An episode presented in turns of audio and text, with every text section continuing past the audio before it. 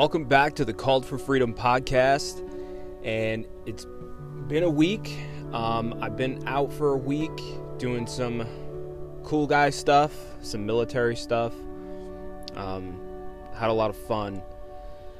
But we are back, diving back into God's Word, chapter 10 of the book of Judges.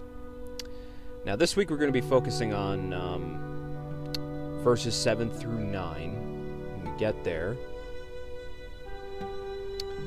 And uh, I also want to make an announcement as well. Um, so, I, I didn't get to go live on YouTube this past week. It was a lot busier than I thought.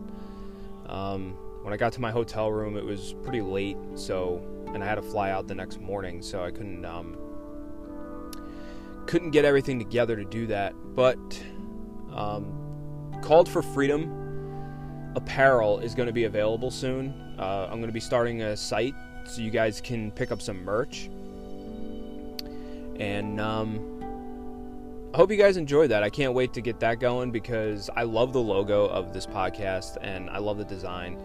So I, you know, I hope you guys wear that, represent that. I would love to see you guys wearing that. Tag me on Instagram for that. But more importantly, let's get into Judges chapter 10. Now, the start of this, we're going to be talking about Tola. Now, after the time of Abimelech, a man of Issachar named Tola, son of Puah, the son of Dodo, rose to save Israel. He lived in Shamir, in the hill country of Ephraim. He led Israel 23 years, then he died, and was buried in Shamir. Now, Jair, he was followed by Jair of Gilead, who led Israel 22 years. He had 30 sons who rode 30 donkeys. They controlled 30 towns in Gilead, which to this day are called Havvoth Jair. When Jair died, he was buried in Canaan. Jephthah, again the Israelites did evil in the eyes of the Lord. They, they served the Baals and the Ashtoreths and the gods of Aram, the gods of Sidon, the gods of Moab, the gods of the Ammonites, and the gods of the Philistines. And because the Israelites forsook the Lord and no longer served him, he became angry with them. This is where we really have to pay attention.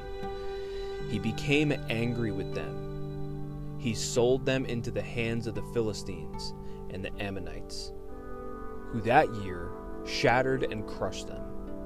For 18 years, they oppressed all the Israelites on the east side of the Jordan in Gilead the land of the Amorites.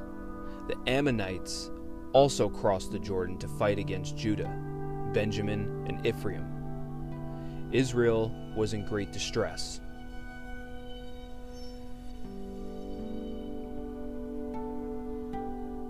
Then the Lord, or sorry, then the Israelites cried out to the Lord We have sinned against you, forsaking our God and serving the Baals. The Lord replied, When the Egyptians, the Amorites, the Ammonites, the Philistines, the Sidonians, the Amalekites, and the Maonites oppressed you, and you cried to help cried to me for help, I did not save you from their hands. Or did I not save you from their hands? He asked. But you have forsaken me and served other gods so I will no longer save you. Go and cry out to the gods you have chosen. Let them save you when you are in trouble. But the Israelites said to the Lord, We have sinned. Do with us whatever you think best, but please rescue us now. When they got rid of the foreign gods among them and served the Lord, he could bear Israel's misery no longer. When the Ammonites were called to arms and camped in Gilead, the Israelites assembled and camped at Mizpah. The leaders of the people of Gilead said to each other, Whoever will take the lead in attacking the Ammonites will be head over all who live in Gilead. Now, chapter 10 was a little bit of a short chapter.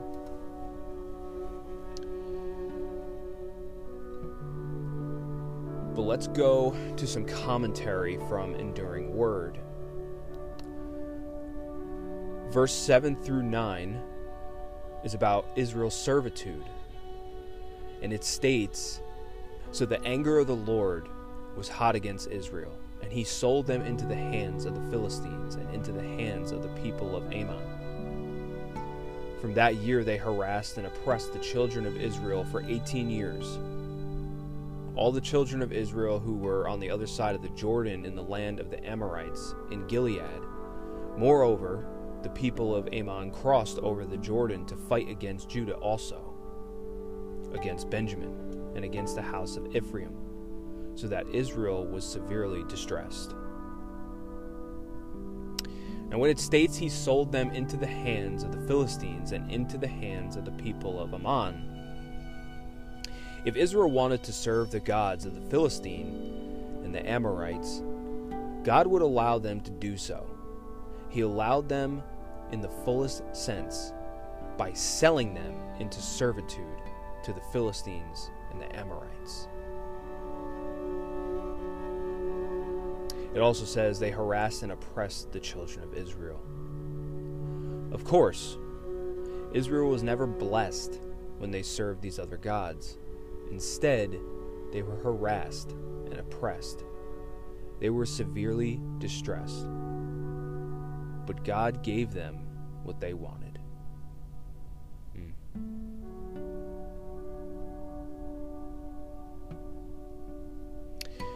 You know, just for the sake of this chapter being so short, I want to go back when the Israelites said, We have sinned against you. The words of this cry seem fine but God's response seems to indicate that he saw something lacking in Israel's repentance. One may cry out to the Lord, yet really just wish things were different. Crying out to God with the voice is not necessary or necessarily the same as crying out to Him with our heart. God wanted from Israel the same thing He wants from us a heart that will put His hand to the plow and not look back. Luke 9 62. He wants us to come to the place where we know that there is nothing worth following except God. And then the Lord said, Therefore I will deliver you no more. God was harsh with Israel because they had to be genuinely sick of their sin before they would genuinely turn to God. God allowed Israel to experience the sickness of their sin. For the first time, it is recorded that He refused to save them, reminding them of how repeatedly that he had delivered them. And yet they had turned back to their evil courses. In the message of his anger, there was clearly evident a purpose of love. This is apparent rejection and the apparent indifference to the pleas of his people was designed to test the sincerity of their response and point three, one technique used to help people stop smoking is to put them in a small, unventilated room and make them smoke for hours on end until they can hardly bear it. It makes them sick of smoking and makes them truly want to stop. In the same way, sometimes God will allow the natural consequences of our sin to crash upon us in concentrated form so we can become sick of our sin.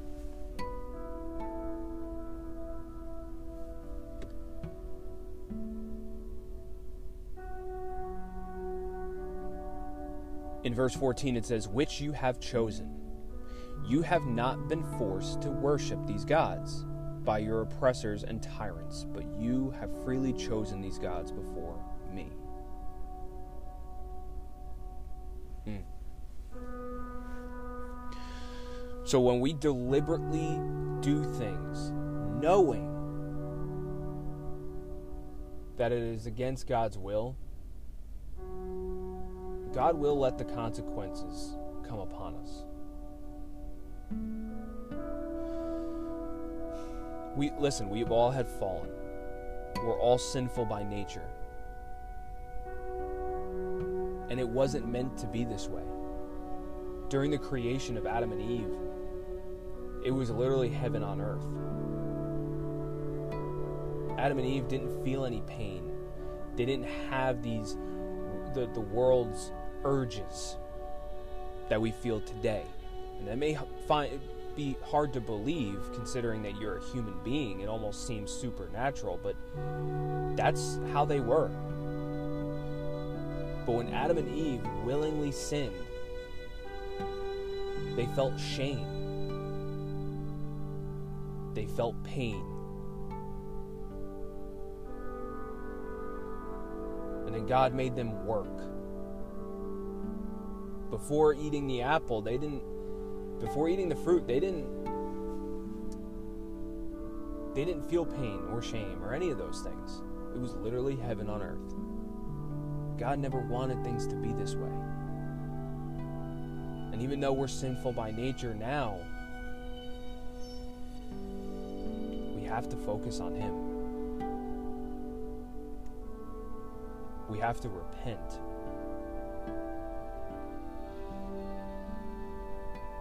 Pour your heart out to God. Don't just call to Him and wish things were different. I do that all the time. I do it every day. I, I just, I sometimes I'll even admit I use God as a wishing well. I wish things were different.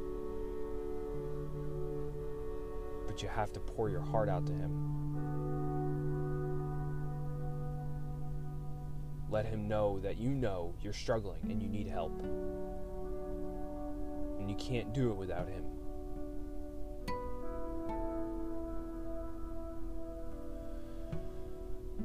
That concludes chapter 10. It went on a little longer. I figured I'd read a little bit more commentary considering it was a short episode. But, Lord willing, I will see you again on Friday, chapter 11. God bless.